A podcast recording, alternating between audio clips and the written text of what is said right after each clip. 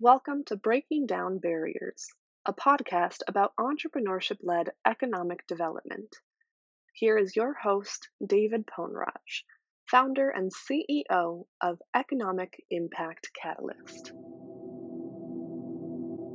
So, uh, Leslie, welcome to Breaking Down Barriers. Thank you. It's a pleasure to be here. I'm so excited. Yes, I am also. I was just kind of reminiscing about all the other friends and colleagues of yours that we've had over the years. So this has been a long time in the making, and I'm thrilled we're finally here. I am as well. Thank you. I'm. Uh, I feel very humbled to join their company as uh, interviewees on this podcast. Well, we'll call it a conversation. So, let's start with kind of your journey. Where did it start? Tell us a little bit about. You know, you've done work across the country.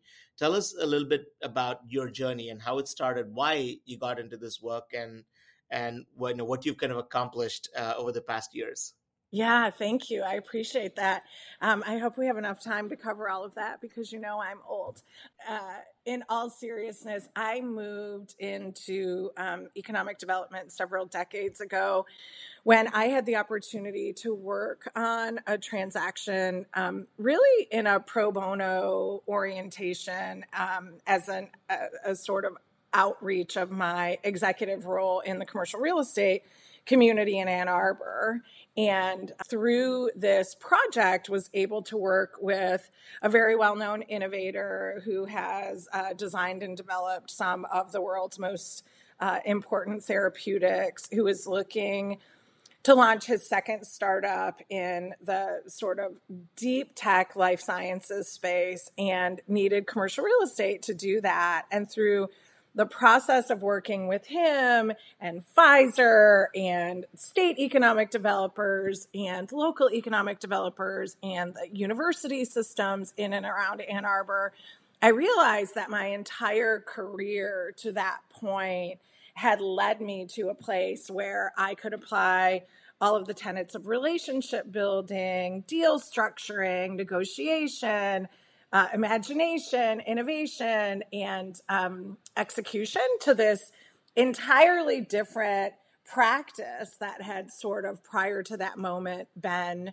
invisible to me or unknown to me. And it really spurred an enthusiasm to understand that space better and ultimately pursue that as a, a full time um, professional role. So I uh, worked on that trans- transaction for a number of years, and then ultimately found my way to the Michigan Economic Development Corporation, where I had the opportunity from a very high level to understand the inner workings of the innovation economy with the incumbent economy, the way incentives and investments in new ideas sort of work together and also really work on the ground level of capital development across the state of Michigan because we were very invested not only in um, direct investments in life science startups. So I got this sort of really fast education and what it looked like to lead venture investments in the innovation economy, but also in investing in the venture capital ecosystem across the state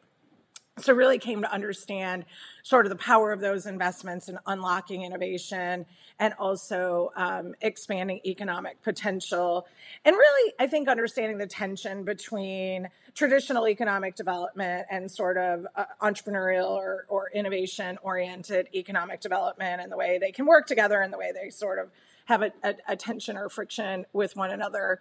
Um, and and I think uh, became really aware of the power of uh, really strategically developed investment thesis around building a new economy and um, the criticality of policy, a policy framework that supports that um, environment building or marketplace building that were really important um, elements of an overall strategy that needed to be tied together. And I think one of my frustrations now as a longtime practitioner is that we often forget that sort of policy piece or the criticality of sort of policy and advocacy in building the frameworks, marketplace, or environment for this work to thrive. Um, and so that's really my foray into this work was the time I spent at the MEDC. I retain those relationships today, as you and I have talked about a lot. This work is all about relationships, it's all about the people who are doing this work across the country and what we can learn from each other and teach each other um, and sort of experiment with together as we as we build a um, thriving, resilient, and just economy um, across the country. So that's how it all began. There are lots of things to talk about that have happened since, but that was uh, that was the the very early sort of start to my economic development career.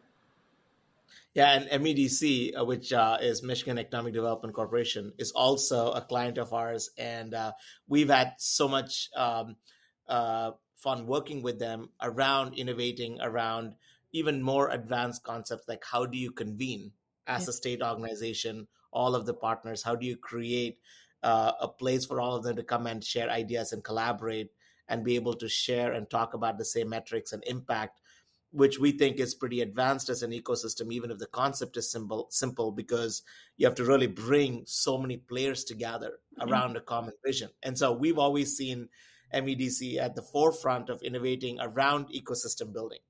Yeah. so talk to me about from MEDC. Uh, I know you. You know, I can almost have like you walk around the country to say where all you've been.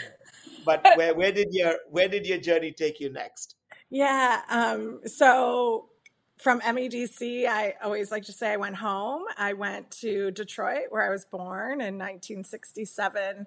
Um, in the middle of the sort of civil uprisings and pursuit of justice for Black Detroiters. And I feel very strongly that the energy of that movement and that plight um, for justice exists in me at a cellular level um, as as a result of of being born in that space and time.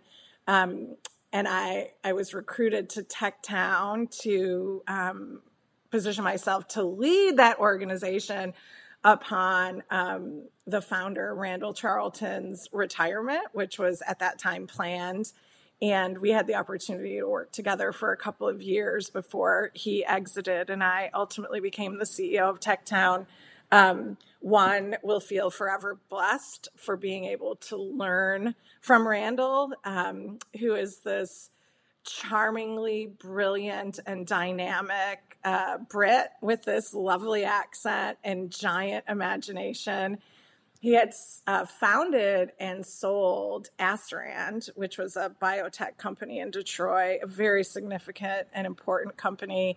And um, I was able to sort of learn as his right hand human and then ultimately lead Techtown to um, to I think the the place where it is today, where my very dear friend Ned Staebler is is uh, remains the CEO who assumed that role after I left. And the reason I felt so called to Detroit, I think, was one of my frustrations at the macro level was the distance between me and impact. And the call to Detroit was really an opportunity to close that gap and get closer to the impact, sort of see the faces of the people who are going to feel the impact of that effort. And it just so happened. Uh, I arrived not long before uh, the 2008 crash of um, the automotive industry, which precipitated a national recession and the sort of country's uh, single largest bankruptcy. And um, I got to sit in the execution of a series of strategies around innovation and entrepreneurship as a tool set that could help us sort of emerge from the crash of the autos with a new economic perspective, but also a new economic opportunity. And I think it was the first time in a hundred years that Detroiters had really thought about what could exist beyond the bounds of an automotive industry and its sort of service oriented adjacencies and think about alternative energy, tech as a pathway, um, uh, advanced manufacturing in ways that took advantage of our, our legacy insights, but also moved us into the future.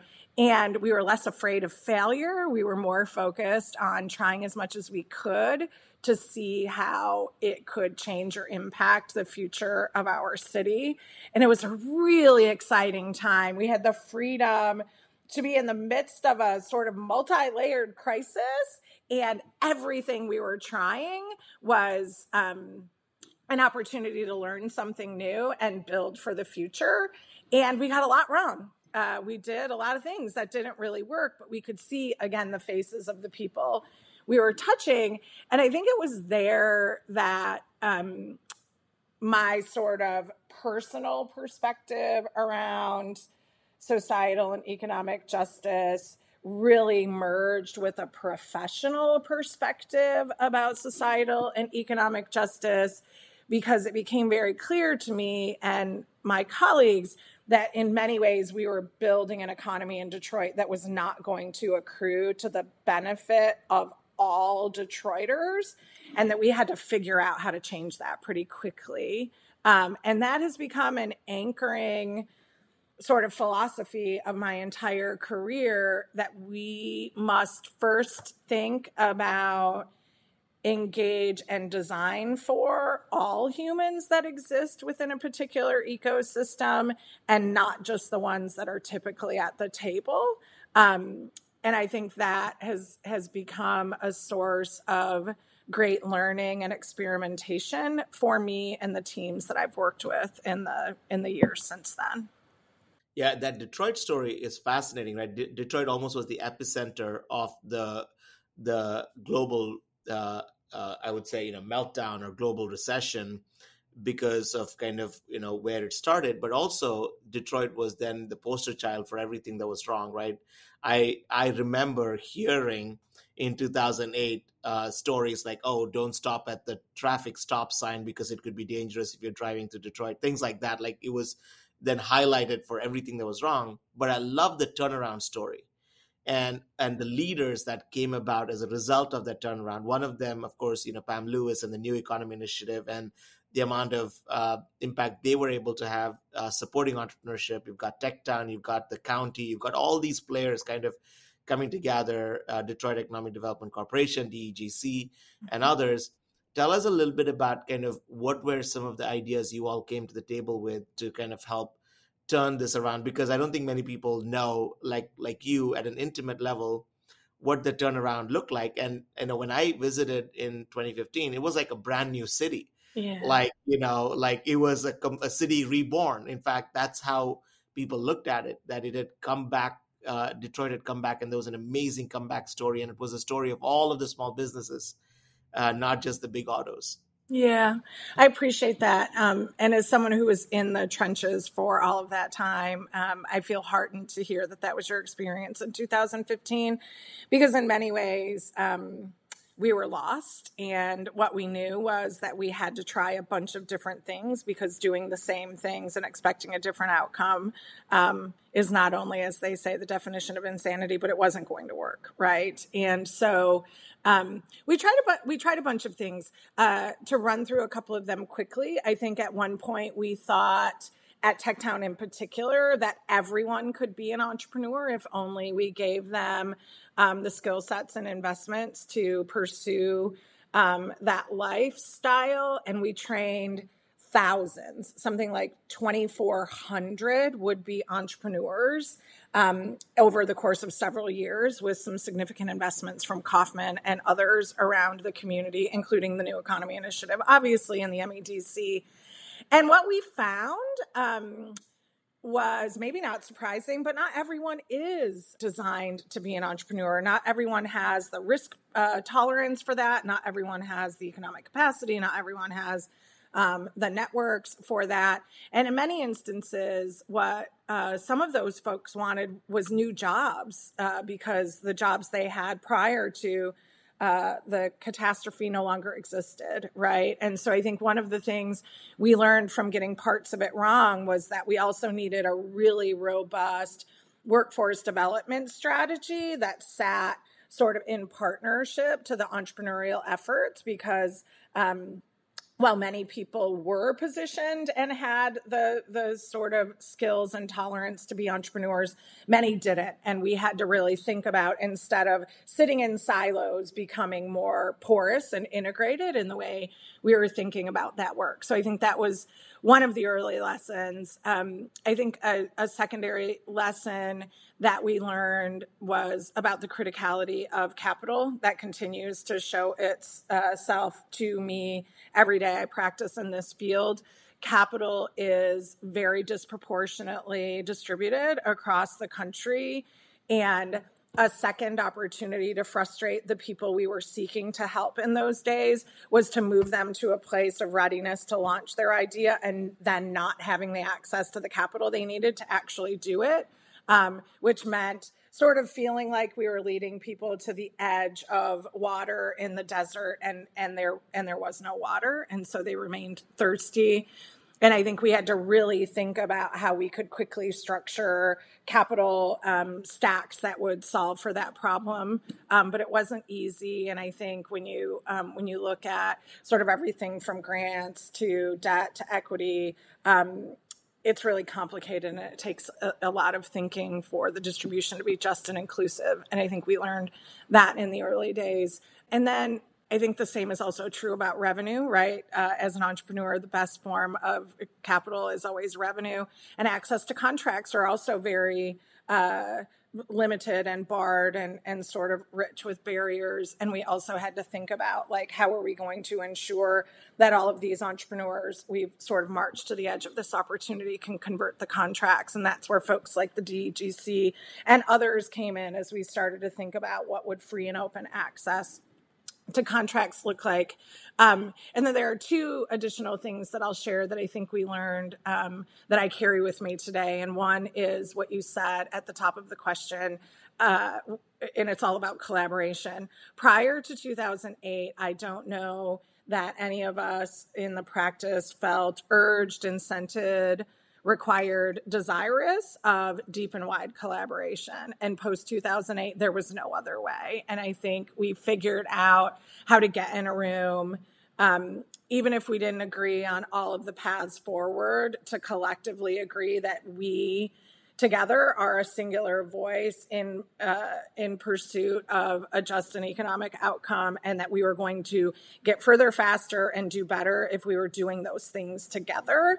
And we learned all about the messiness of that, the sort of real human elements of collaborative um, uh, community building and and build some programs at techtown that sort of leaned into that right that the medc founded and that still continue to work today um, many folks talk about Dan Gilbert and Rock and, and what it looks like today. But in those early days, it was Bizdom U that was running an accelerator with Ross and Maria, and they were trying to figure out how to make their way in the world. And instead of us making our ways in the world separately, they and us and Next Energy and Automation Alley and Spark, we're all coming together to say, hey, how can we get further faster together? And um, the funders were celebrating that by investing in our efforts. So we felt like instead of competing against each other, which often occurs in this practice, we were working together to solve the same problem. And it was awesome.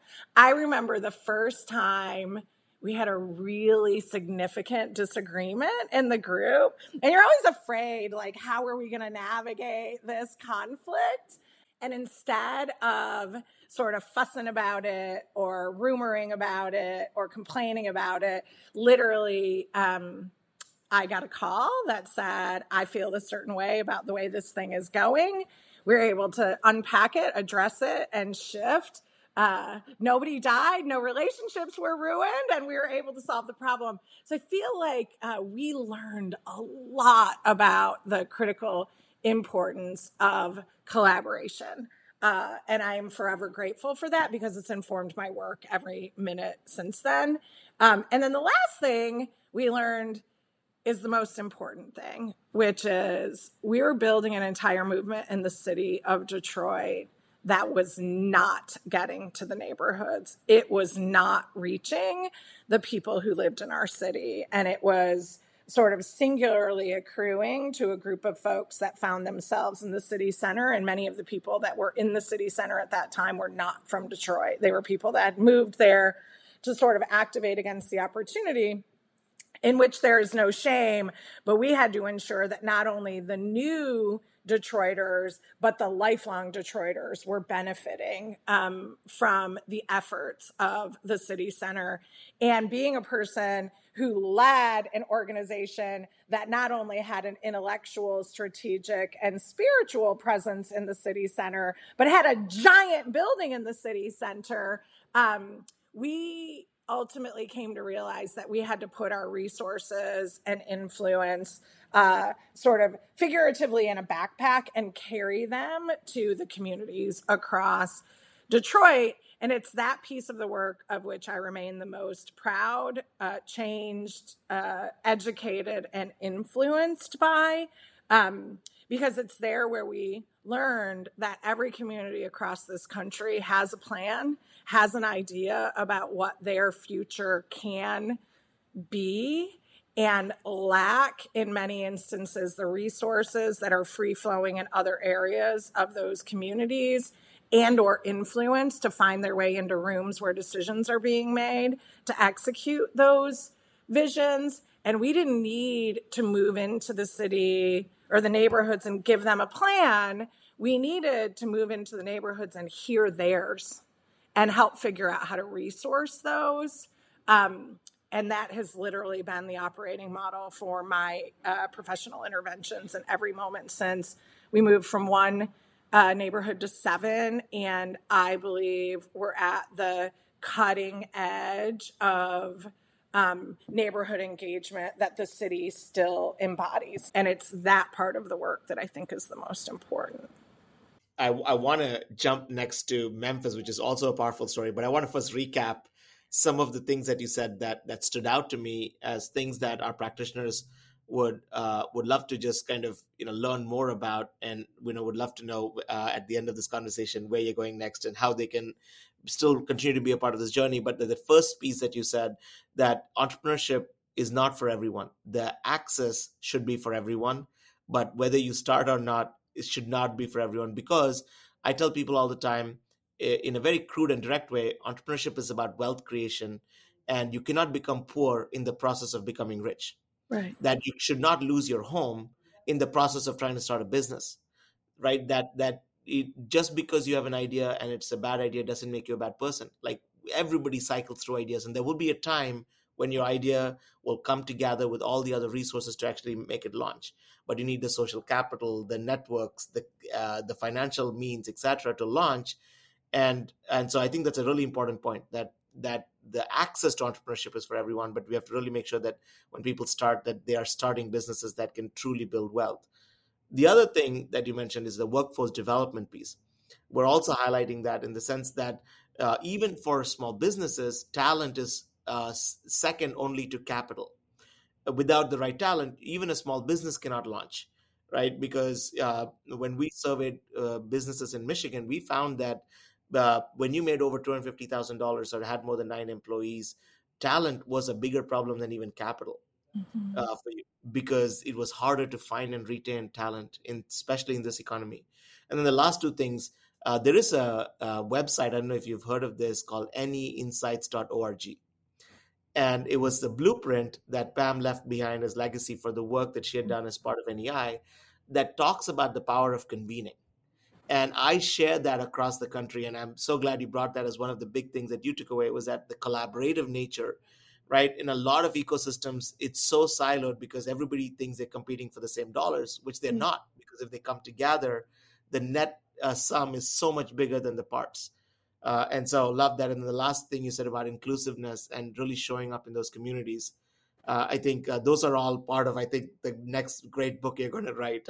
now that I'm putting ideas in your mind, but I love that. I love that. I mean, I think I think you're exactly right. Um, those are all of the things that we're we're all trying to learn and do together. And if we build something that excludes anyone, we've we've failed, right? Yeah. So so let's talk about Memphis, which is another epicenter, and you worked at a place called Epicenter, uh, right? So so tell us about how you ended ended up there, and kind of you know what were your takeaways from your time leading uh, Epicenter? Yeah. Um, so what's interesting, you said something about Detroit. Everyone was paying attention to us, right? Um, and we're trying to figure out what we were going to get right and what we were going to get wrong. Um, some people were cheering for us, some people were cheering against us, but everyone was paying attention.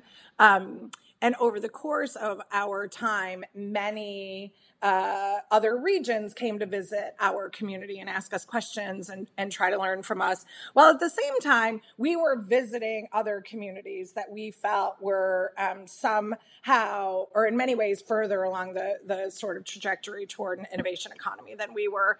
Um, and it was as a result of those exchanges, folks coming to us and us going to them, that I came to know many people across the country, including a bunch of really awesome folks in Memphis.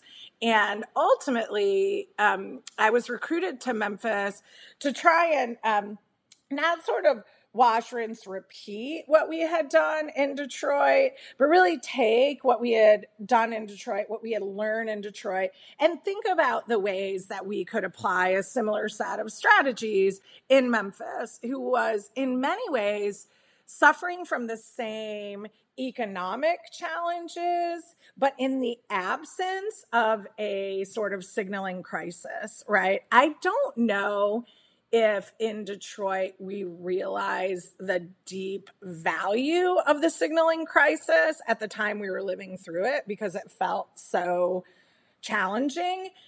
But it encouraged and incented A, a bunch of dollars flowing into the ecosystem and B, a real commitment to trying different things, right? Like fearless experimentation and a willingness to learn and a patience on the part of our investors, stakeholders, partners to try some things, even if it meant that some of it was going to teach us things, but not necessarily achieve the goals we had intended.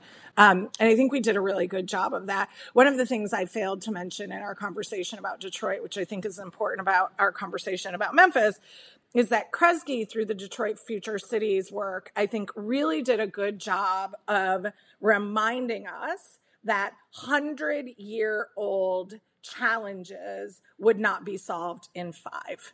And I think that orientation is really important because while you make progress every year, sort of arriving at the place we imagine is going to take a long time. And if you look back at the Detroit Future City work, 50 years in the in, in as an estimate, right? And I think then you realize we're going to be in this for a long time. We're going to have a lot of successes, we're going to have a lot of setbacks, but it's going to take us a while to get there. And I think in many other places there's this deep desire for a silver bullet that changes uh, an economic circumstance in a in a sort of really fast amount of time. And in Detroit, we knew that wasn't going to happen. In fact, uh, I remember meeting with folks in Pittsburgh very early on that said we're the like 30 year overnight success. So, like, buckle up, you're going to be in this for a while. Um, so so Memphis recruited me, said, "What can we learn from what you did in Detroit? What do we need to know?" And I think there is a little bit of um, outsider influence, right? You've done this before somewhere else. Can you help us think about how to do it here? Um, really beautiful and inspired people and a deep commitment to doing something different. But in the absence of a crisis, candidly, the crisis was, you know, uh, we've all been boiling in this soup for a really long time, and we don't really even acknowledge or, or recognize some of the elements of crisis in, in which we sit.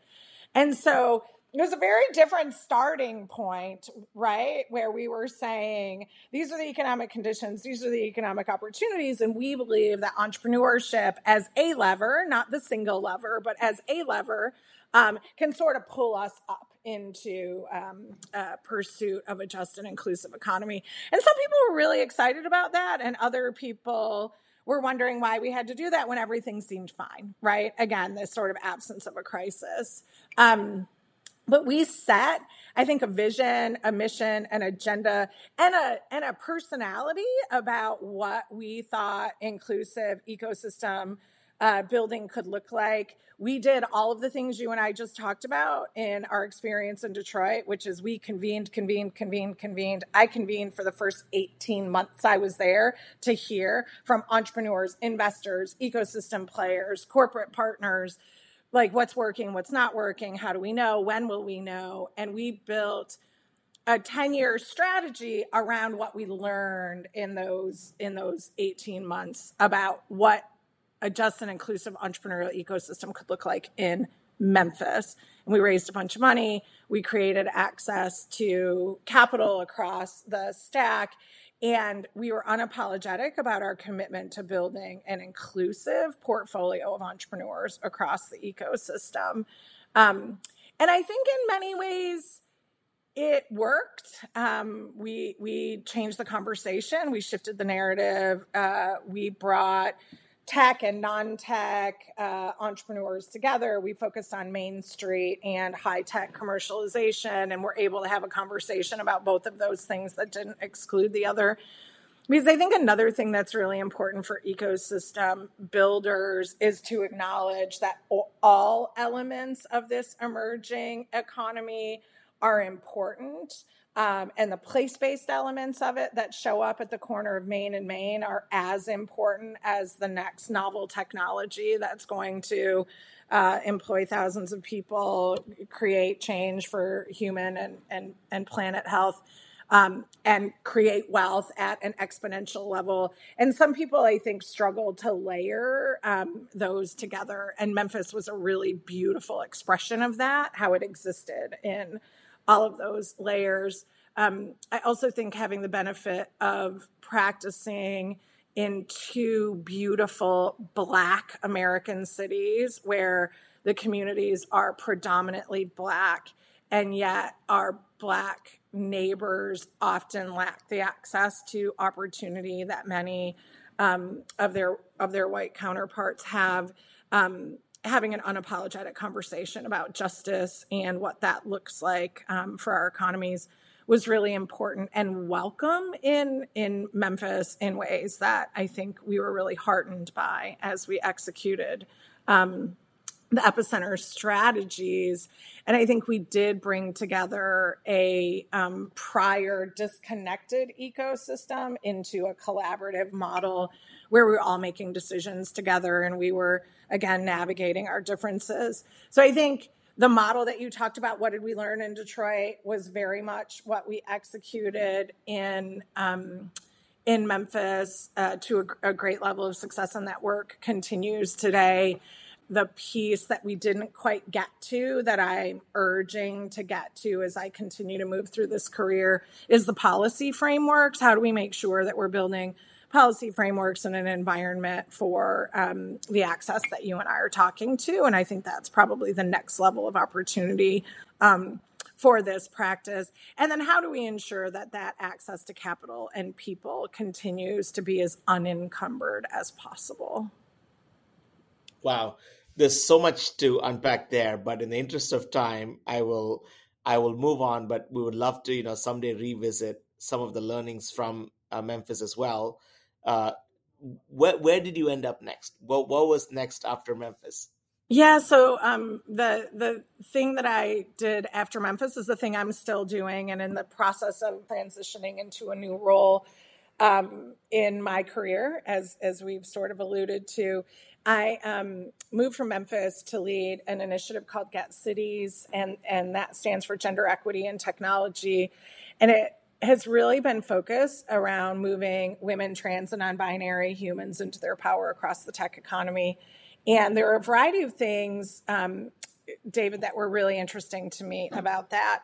Uh, one, after having been a statewide practitioner, a local practitioner, GET was a national sort of um, framework. So it really focused on what is the national environment for uh, equity in tech, what is the national need, and then how do we activate that in multiple cities to see what we learn through our experimentation. So, a national framework with place based activations and um, that sort of national orientation, I think, is a really interesting and important thing for us as ecosystem developers to think about. You mentioned uh, Main Street America, which has a very similar um, operating model, right? A national perspective around narrative, policy research, and then localized activations. And I really think there's some there there, and I wanted to learn about that and really live in that. Um, myriad cities, what can we learn by juxtaposing our experiments and how they work in multiple cities against one another? And I think there's really rich value in that. And then the third thing, and we talked about this when we were talking about Detroit, um, there's a real intersectional perspective about uh, education, workforce and the incumbent economy, and the innovation economy. And they really um, aligned to create a set of KPI about increasing access to education, increasing access to jobs, but also increasing access to capital for entrepreneurs. And it is the first time in my career where I've seen a single initiative sort of layer those on top of each other um, with the specificity of intent around a particular population and or um, industry. And I really loved that. Uh, so I took it and I've been doing that for the last uh, three and a half years. We are active in Chicago, DC, and Miami, or in the sort of process of thinking about what have we learned through these experiments? What does sustainability and resiliency look like for these efforts and how can we ensure that nationally and locally they exist sort of in perpetuity to hold the sensibility around gender equity um, and i'm really excited as a practitioner to think about that right like we don't always need new organizations to do new activities, but we can stand up an initiative, learn a bunch of stuff, seed it in our local communities, and sort of allow it to continue to have an ongoing impact. And I think that's a really interesting model for us to consider as a practice, and that there is a lot for us to learn there. How, how what does a, a program for that look like? You know, like uh, an initiative. Could you kind of describe? Uh, you know, like in Miami, what does that program look like? I'm just curious to kind of think through tactically uh, what is it on the ground implementation. And I'm sorry to interrupt your train of thought, but I just think it'll be exciting for practitioners to kind of learn what does a program look like. Yeah. So um, what's interesting is we uh, we think about the work we do more as interventions than programs, um, and the subtle difference for me about that is. Uh, the intended impact rather than the bespoke nature of a program that we can sort of package and sell. So the way we've moved through our ecosystems is first uh, with an eye and ear to see and listen. What is working in each of these ecosystems to in, enhance the likelihood of just and equitable outcomes for our target population? And what's missing. And all of that is informed through research, desk research, interview research, um, and a collection of all of the insights that we gather about how each of those ecosystems is working. We also, in many instances, David, are the first people that have brought to bear an expectation around accountability relative to gender in the sort of justice discussion, right? There are a variety of ways that people think about economic equity, justice, or inclusion. And in the US, it is often um, white or black um, in orientation, urban and rural, so it can be geographic. Um, but there isn't as much strangely sort of work being done to ensure that there's an inclusive strategy around gender. Um, and so, in many instances, we were the voice in the room calling that into question and carrying the data forward to say, this is what the opportunity is and this is how we're missing it.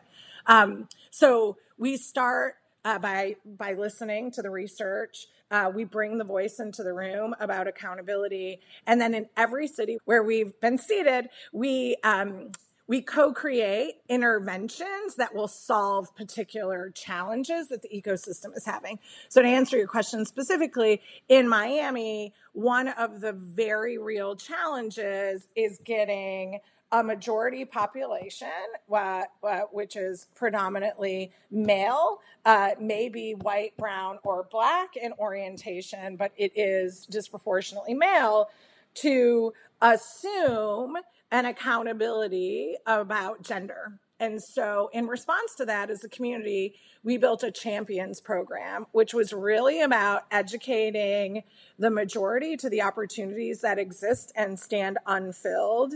Um, creating a, an awareness of the data, both qualitative and quantitative, um, a new sort of philosophical sensibility about why this is an economic imperative, and then skill building to get there. What can it look like to be a better ally in the workplace, as an investor, as an educator? How can we help you change your perspective to become better allies for gender inclusion across the community?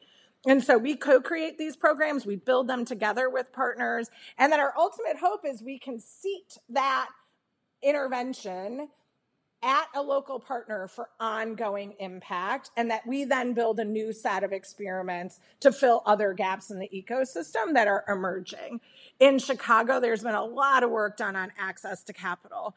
Um, people talk about that all of the time, but we really sliced it down to a very narrow sliver um, venture capitalists are predominantly white and male, and until we change that, we're not going to change uh, at scale the face of the people within the portfolio. So, one of the interventions we experimented with in Chicago was a venture fellows program, but not sort of your traditional train you to be a venture fellow and then go work in a majority firm. It's more um, source deals that you yourself as a venture fellow are pitching to venture capitalists and then ultimately find your way into working for and founding a fund as an emerging fund manager. And that has been really solving the problem of not only getting more people in the pipeline to become venture capitalists but shifting the way the majority are hearing the pitch for investment um, not only being from people inside their firm who are disproportionately members of the majority population, but from folks outside the firm who are not from the um, majority population. And obviously, these interventions require you to move first to the willing, right? You're not going to change someone's mind about the way they see the world.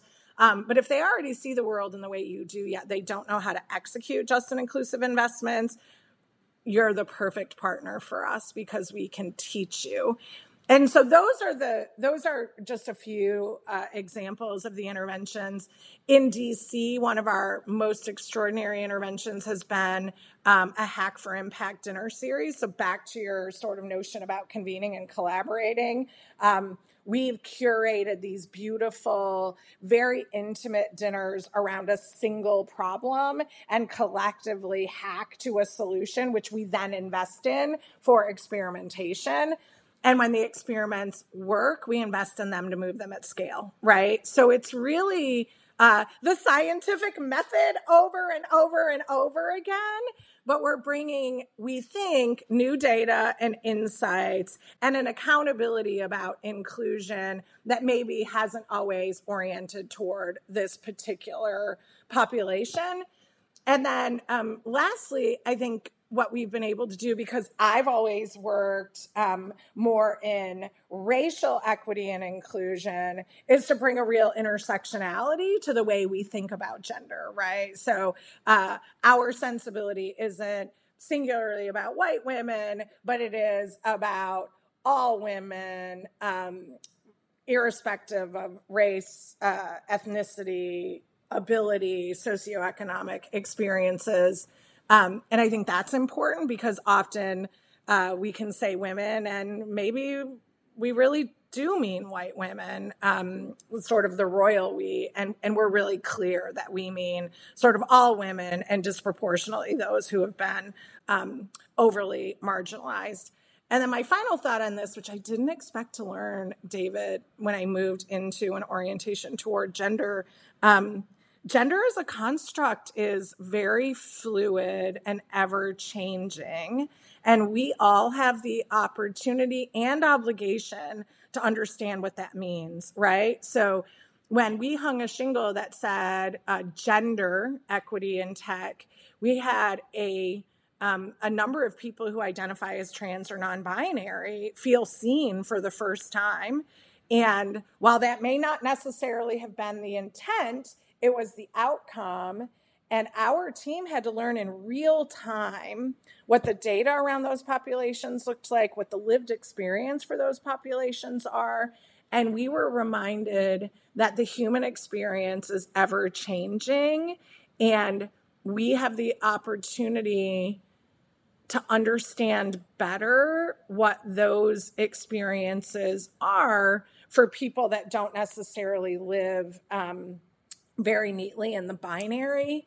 And that has allowed us to work with neurodivergent technologists and deaf technologists and a whole host of other um, sort of categories of the human experience that I don't know that we would have dug as deeply into relative to our capacity and understanding if we didn't get that influx of trans and non binary humans saying, You're here, now figure out how to serve my needs and hear my plight and understand our challenges as they may in some instances be different than what you expected. Wow. That that speaks to uh, learning in real time and being inclusive in real time versus you know we come with a fixed notion of a design for the program. Uh, that's fascinating. Uh, so where where is GET Cities going next? Because we'd love to include some in the show notes, and we'd love to have people reach out to you as well. Uh, the future of the program, and then also, you know, where uh, is Leslie headed next, and and uh, you know, uh, what what are you reflecting on these days? I mean, uh, there are very few people nationally that have the kind of lived experiences, insights, relationships around this work uh, I can think of maybe you know a handful of people that that have had this very unique um, uh, experience. Uh, you know, where where are you headed next? Yeah.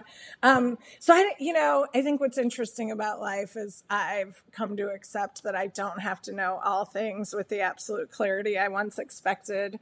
Um, I do know this. I know that we will work really hard over the coming year to ensure that the GET sensibility interventions and um, humans with whom we've been working on this effort will continue to exist and create impact and sustain um, across the geographies uh, where where we've existed.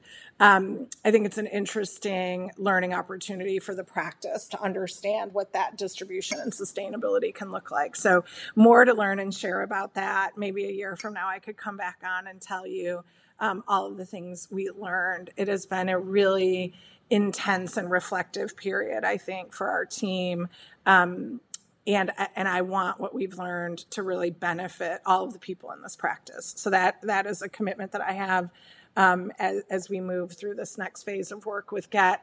Um, you know that I, I took a month sabbatical to really uh, rest, reflect, and open myself up to where I want to exist um, next in this work and in this world. And I've asked a lot of people that I trust a lot for their insights and advice and counsel on that, many of whom you've interviewed on this very podcast and have given me.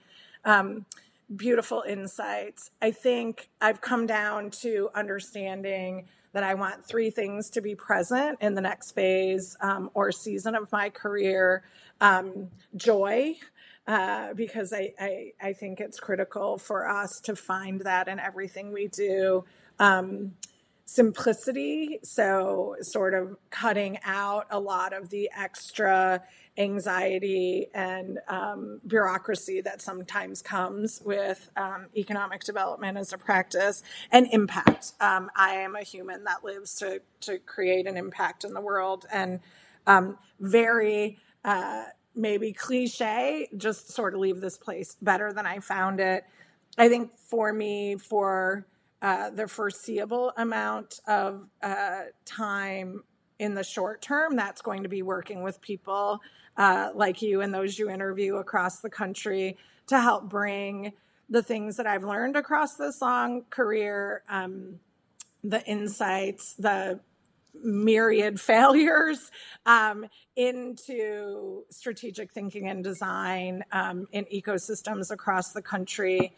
Um, with a specific eye, obviously always to justice, but uh, access to capital and a policy framework that moves this work at scale, but also sustainably.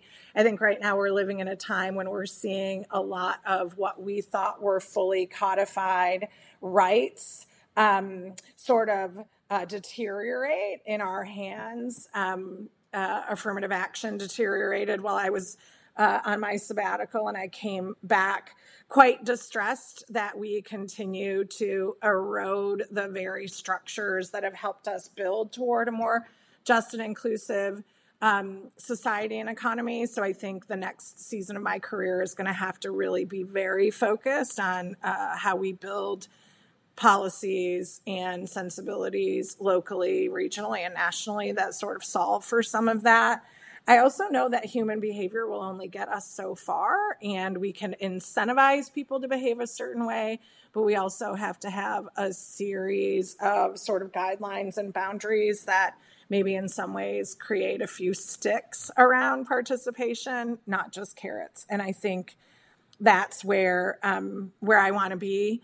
I am really fortunate to know some of the smartest, most creative, intelligent, um, just loving and uh, inspiring people that just being able to think about working with any or all of them in some capacity is bringing me a ton of energy right now. So I ask one hard question per podcast. So here's my hard question for you. So when you said the next phase of my career, it's joy, I was like, okay, I need that in my life right now. So I'm going to check that box. I'm going to try to find more joy every day. Simplicity. We all unnecessarily make our lives so complex uh, that you know the hardest thing actually is to be simple. You know, it's very counterintuitive. But then when you said impact, I became sad all of a sudden. So help me understand. This is the hard question. Is there a way that you found to have it be joyful and simple? And yet be impactful because you know we almost have live in a society where we feel you know that we just talked about before getting on the the podcast this counterintuitive nature of human thought which is that if i'm not productive and if i haven't you know squeezed 10 hours out of 8 hours i've somehow shortchanged myself. Yeah. And and you know how you know because i love that and i feel like there is something there that we need to really think about in that joy and simplicity can truly still get uh, impact that is just as meaningful and as big as chaos and and and a lot of you know uh, frustration. Yeah. So I'm going to say something back to you that you said to me as we were preparing for this podcast. Um, and I think impact is as simple as how we make people feel. I really do believe that that matters more than anything we do. And I was really fortunate to have amazing board chairs across the course of my career. And every time I became frustrated with the resistance in the system or the failure in the system or the racism, misogyny, uh, yucky emotional content of the system, um, those chairs would always say to me, when you can't find it anywhere else, remember it in the people you've touched. Literally, it comes down to a human. And so I just want to keep uh, pouring into people, receiving energy from people, learning from people, teaching from people, helping single individuals find their power, their joy, their influence, their rest, their resistance, their justice and I believe that's how we create the greatest amount of impact. Um, and you answered that question for me before we even started. Well, thank you. That that makes a lot of sense, and that's how I'm trying to, you know, change the way I look at how productive I am. Which is, am I creating meaningful uh, impact? Am I am I leaving some kind of uh, something that people will take notice of? That hey, you know, I talked to this person and this person noticed me and I think there's a lot to that. That uh, in the in the hustle and bustle of trying to create impact, we kind of break things around us, things that you know we don't need to break. Yeah. Uh, so, So, uh, last question, and we will add a lot of this in the show notes. But if you look back and reflected, and if you are speaking to a practitioner that's starting out or is somebody that's got a, just a couple years under their belt, what would you tell Leslie that just entered TechTown if she had to do it again? What would you tell somebody that's just starting out? Whew. Um, I think I would I would tell them this. You will be urged to make a lot of decisions that feel uncomfortable or weird for you. And in every instance that occurs, ask yourself how does this decision best serve the humans in the work we do every day? Because I think the clarity about the decision to be made exists on the other side of that question. And often, the people we seek to serve at the other side of this work are nowhere in the conversation. And so for me, every time I've gotten lost, I just brought them back into the conversation and said, What should we do for them? And if you're a good practitioner, you've heard from them directly what serving them looks like and make the decision that answers that question. And it will more likely than not be the right decision. And it will definitely um, do less harm than any other decision you could have made. That's powerful. Thank you. I think that that resonates with me too. Uh, and I say it a different way and not as powerfully and beautifully, like you said. But one of the things that we try so hard is to make it human centered. Yeah. That what we do has the human being has to be at the center of the outcomes you're trying to drive. And a lot of times we're working on a project for the city of Dallas, uh, an entrepreneur of color fund. And we did a design thinking session specifically so that we didn't create the solution that sounded beautiful and great and raised all this money, but never thought about the human yeah. at the center of the problem we're trying to solve. So that's beautiful. Yeah. Yeah. I appreciate that. I think one of the one of my cautions about jargon is that we say it and forget to do it, which is why you have to break it down. What does human centered actually mean, right? Like, what question are we answering? Who are yeah. we answering it on behalf of? And have we heard from them? Because I see a lot of folks that use those words, but don't yeah. sort of live that in execution. And so I think our comments together uh, yeah. create the space for that to yeah. occur. Absolutely. Mine is pure jargon. And, and I know what it means because I come from, you know, practicing it. But for a lot of people, that just sounds good, but doesn't mean anything. So I will say it the way you actually said it, which is way better. I love that. We're always learning from each other. Absolutely. This has been fascinating, and we would love to have you back here. Uh, as you you know navigate through the next phase and and get more clarity We would love to have you back here and we look forward to uh, now that we're connected you know collaborating a lot more closely going forward so i love that thank you for having me it's been a joy every time we're together uh, I feel like we've known each other forever and in ways we have. Um, and I am really excited about the things that we will do together um, over the coming years. Thank you.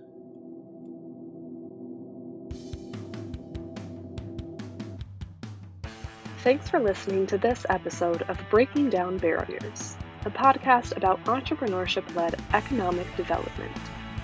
Special thanks to our renowned guests for joining us. You can find show notes, more episodes, send us ideas, and subscribe to our newsletter on our website, economicimpactcatalyst.com. Breaking Down Barriers is a presentation of Economic Impact Catalyst and is edited by Lauren Bernard. Please rate, review, and subscribe to Breaking Down Barriers, available for free wherever you listen to your podcasts.